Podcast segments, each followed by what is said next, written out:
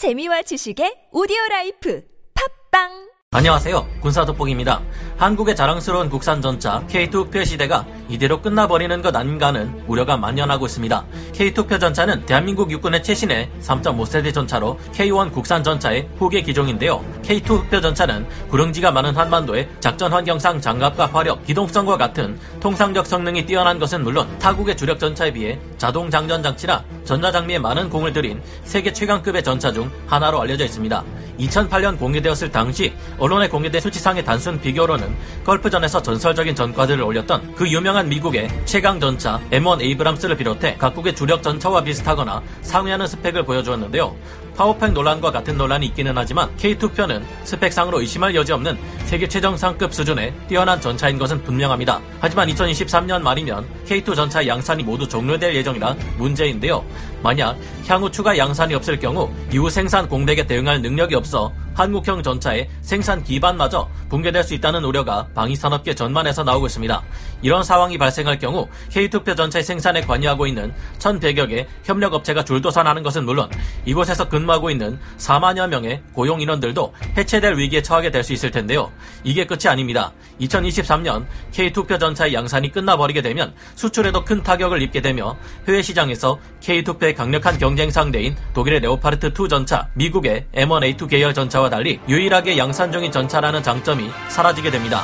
당연히 이에 따라 저렴했던 가격이 오르면서 가격 경쟁력 또한 잃게 되는데요. 그러나 한국의 국산 전차 K2표 전차에게는 아직 희망이 남아 있습니다. 현대 로템의 K2표 전차에 이집트 수출이 임박했기 때문인데요. 얼마 전 22일 방산업계의 소식에 따르면 이집트 방위산업부와 한국 방위사업청이 만나 K2표 전차 수출에 관한 회의를 개최했습니다.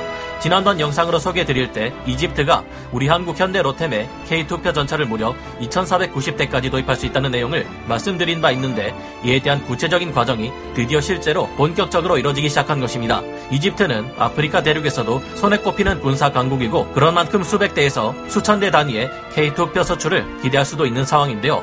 게다가 이집트와 한국의 K2표 전차 공동 생산이 이뤄질 경우 현대 로템은 이집트뿐만 아니라 중동의 국가들, 아프리카의 방산 시장에서까지 K2 전차 수출 기회를 잡게 됩니다. 이집트에서는 현재 최강의 화력과 방어력을 자랑하는 군사 강국 이스라엘의 메르카바 전차를 상대해야 하는 입장이기에 최상급의 전차가 필요한 상황이며 한국의 K2 표 전차를 자신들의 미국제 M1A1 에이브람스 전차보다도 높게 평가하며 열렬한 관심을 보이고 있다는데 왜일까요? 지금부터 좀 더 자세히 알아보겠습니다. 전문가는 아니지만 해당 분야의 정보를 조사 정리했습니다. 본의 아니게 틀린 부분이 있을 수 있다는 점 양해해 주시면 감사하겠습니다. 차세대 K2표 전차 한국보다 이집트에서 더욱 대량으로 운용될 수 있다. 2023년 생산이 종료될 위기에 처해 있는 우리 한국의 주력 전차 K2표가 우리 한국 육군이 운용하고 있는 것보다도 훨씬 많은 수량으로 수출되어 역대 가장 큰 규모의 단일 수출을 기록할 상황입니다. 정말 이렇게 될 경우 몇 년 후에는 K2표 전차의 개발국이 대한민국인지 이집트인지 외국인 들이 헷갈려하는 상황이 올지도 모르겠는데요. 그동안 비공식적인 정보만 공개되어 왔던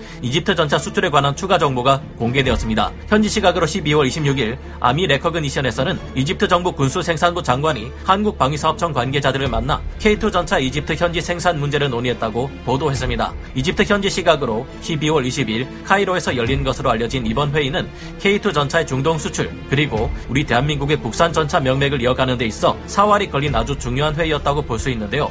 이집트 측에서는 이 자리를 통해 K2 흑표 전차 기술 도입 생산과 관련한 주요 요청 사항들을 우리 방사청 측에 전달했다고 합니다. 모하메드 아흐메드, 자키 모하메드 이집트 국방장관은 이날 K2 흑표 전차의 공동 생산을 두고 양국 간 논의가 이뤄졌으며 한국도 공동 생산에 대한 협조를 약속했다고 전했는데요. 아직 K2 흑표 전차가 수출된다는 확정적인 계약 이야기가 오간 것은 아니지만 중동 최대 규모의 기갑 전력을 보유하고 있는 이집트 육군의 규모를 생각해보면 K2 흑표 전차의 수출에 큰 기대를 걸어볼 만한데요. 이집트 육군은 1992년부터 이집트 현지에서 면허 생산한 M1A1 에이브람스 전차 1360여 대를 주력으로 운용하고 있으며 그 외에도 1700여 대나 되는 M60 A3 전차를 운용하고 있습니다.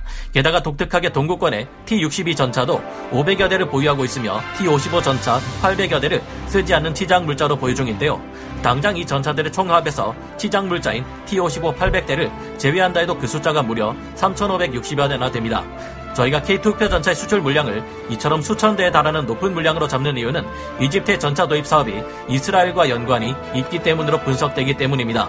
한국의 K2표 전차 세계 최강의 전차 이스라엘 메르카바 전차를 상대한다. 이집트는 과거 트럼프 행정부 때만 해도 이스라엘과 적대 관계를 청산했고 양국의 관계 회복이 상당 수준까지 진전된 바 있는데요. 2020년 1월 15일에는 이스라엘이 이집트에 천연가스를 수출하기 시작했고 2021년 10월 4일에는 이집트 항공 소속 여객기가 이스라엘 공항에 공식적으로 처음 착륙하기도 했습니다. 하지만 바이든 행정부 출범 이후에 팔레스타인 문제 해법이 틀어지며 이스라엘과의 잠정적 충돌 우려가 제기되었는데요. 이집트와 이스라엘은 앙숙 관계지만 미국의 중재로 어느 정도 협정을 맺고 억지로 사이좋게 지내려 노력하는 관계라 요약할 수 있을 듯합니다. 하지만 이집트 입장에서는 현재 이스라엘과의 관계가 다시 악화된 상태이고 이스라엘은 강력한 최신의 전차 메르카바 4를 보유하고 있어 이를 격파할 수 있는 최상급의 전차가 필요해진 것입니다. 이집트 육군은 주력 전차로 미국의 M1A1 에이브람스 전차를 보유하고 있지만 M1A1 전차가 최강이라 불리는 것은 어디까지나 미군이 운용하는 것들에 한정됩니다. 미군 또한 44구경장의 포신을 가진 M1A1 에이브람스 전차를 운용했지만 짧은 포신의 길이와 떨어지는 관통력을 강력한 열화 우라늄탄으로 극복해 최강의 활약을 가졌던 것으로 알려져 있습니다. 그리고 지금은 이를 더욱 업그레이드한 M1A2C SEP 버전 3를 운용하고 있으며 앞으로는 이를 더욱 업그레이드한 M1A2D SEP 버전 4를 운용할 계획입니다. 방호력을 책임지는 M1A1의 장갑에도 미군이 운용하는 것에는 열화 우라늄이 포함되어 있어 강력한 방호력을 자랑하는데요. 그러나 최신의 M1A2 전차도 아니고 비교적 오래된 M1A1 에이브람스 전차 수출 버전의 경우 이 열화 우라늄이 빠져 있어 포탄의 관통력도 떨어지고 방호력도 미군의 것보다는 떨어집니다. 이집트군은 보유 중인 M1A1 에이브람스 전차를 M1A2로 업그레이드할 예정이지만 그렇게 한다 해도 에이브람스 전차 계열은 55 구경장의 포신을 가진 모델이 없고 여전히 수출용은 열화 우라늄 포탄을 사용할 수 없습니다. 이 정도 위력의 전차로는 최강급 전차인 이스라엘의 메르카바 4에게 타격을 주기 어렵습니다. 이런 상황에 주변국의 다른 모델을 도입하는 것도 여의치 않은 것이 이집트의 상황입니다. 프랑스는 52 구경장 포신을 사용하는 르클레르 전차가 있지만 인권 문제 때문에 이집트에게 르클레르 전차를 수출하지 않겠다고 했습니다. 독일에도 55 구경장 포신을 사용하는 레오파르트 2 A7이 있지만 마찬가지로 인권 문제 때문에 이집트에게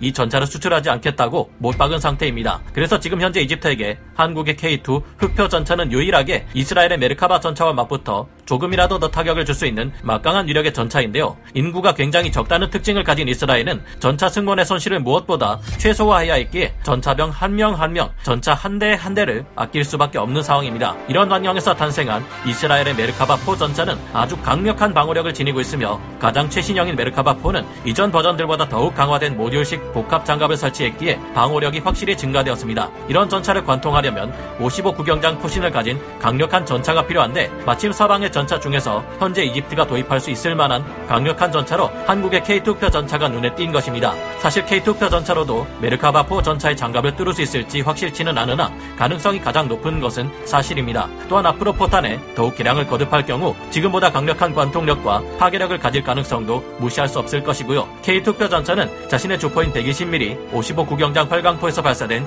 K279 날개 안정 분리 철갑탄을 방어하는 모습이 공개되었을 만큼 3.5세대 전차 중에서도 꽤 높은 방어 력을 지니고 있으므로 이집트 육군에게 큰 도움이 될 것으로 보이는데요. 모쪼록 최대한 많은 수의 K2표 전차가 이집트에 수출되어 위기에 빠진 한국 K2표 전차를 양산 문제에서 자유롭게 해주었으면 하네요. 그렇게 될 경우 K2표 전차의 생산 라인이 닫힐 즈음에서 50대에서 100대씩 소량 발주하고 있는 지금 상황에서 단번에 속 시원한 해결책이 되어줄 수 있을 테니까요. 대규모 수출 물량 양산으로 K2 흑표 생산이 규모의 경제를 이루게 되면 이를 통해 생산 단가는 더 저렴해지면서도 성능은 더 뛰어난 K2 흑표 전차로 개량을 이어갈 수 있을 것입니다. 유지 보수 측면에서도 더욱 효율성을 띠게 될 것은 두말할 필요도 없고요. K2 흑표 전차는 현재 이집트에 앞서 노르웨이에도 수출되기 위해 노력하고 있는데요. 마침 K2 흑표 전차의 노르웨이 수출 제안형 버전인 K2NO가 동계 시험 기동을 위해 12월 29일 노르웨이 현지에 도착했다고 군사 전문 인터넷 매체 Army Recognition이 현지 시각으로 12월 31일 보도했습니다. 노르웨이의 K2NO 전차가 레오파르트 전차와의 경쟁에 승리해서 수출될 경우 200대를 수출하게 되며 최종 결정은 오는 2025년 내려진다고 하는데요. 부디 K2표 전차가 이집트와 노르웨이에서 대량의 수출 기회를 얻어 지금의 심각한 위기가 전화 위복이 되어 앞으로 한국의 차세대 K3 전차가 개발되는 데 있어 든든한 밑거름이 되어주었으면 합니다. 여러분은 어떻게 생각하시나요? 오늘 군사 돋보기 여기서 마치고요. 다음 시간에 다시 돌아오겠습니다. 감사합니다. 영상을 재밌게 보셨다면 구독, 좋아요, 알림 설정 부탁드리겠습니다.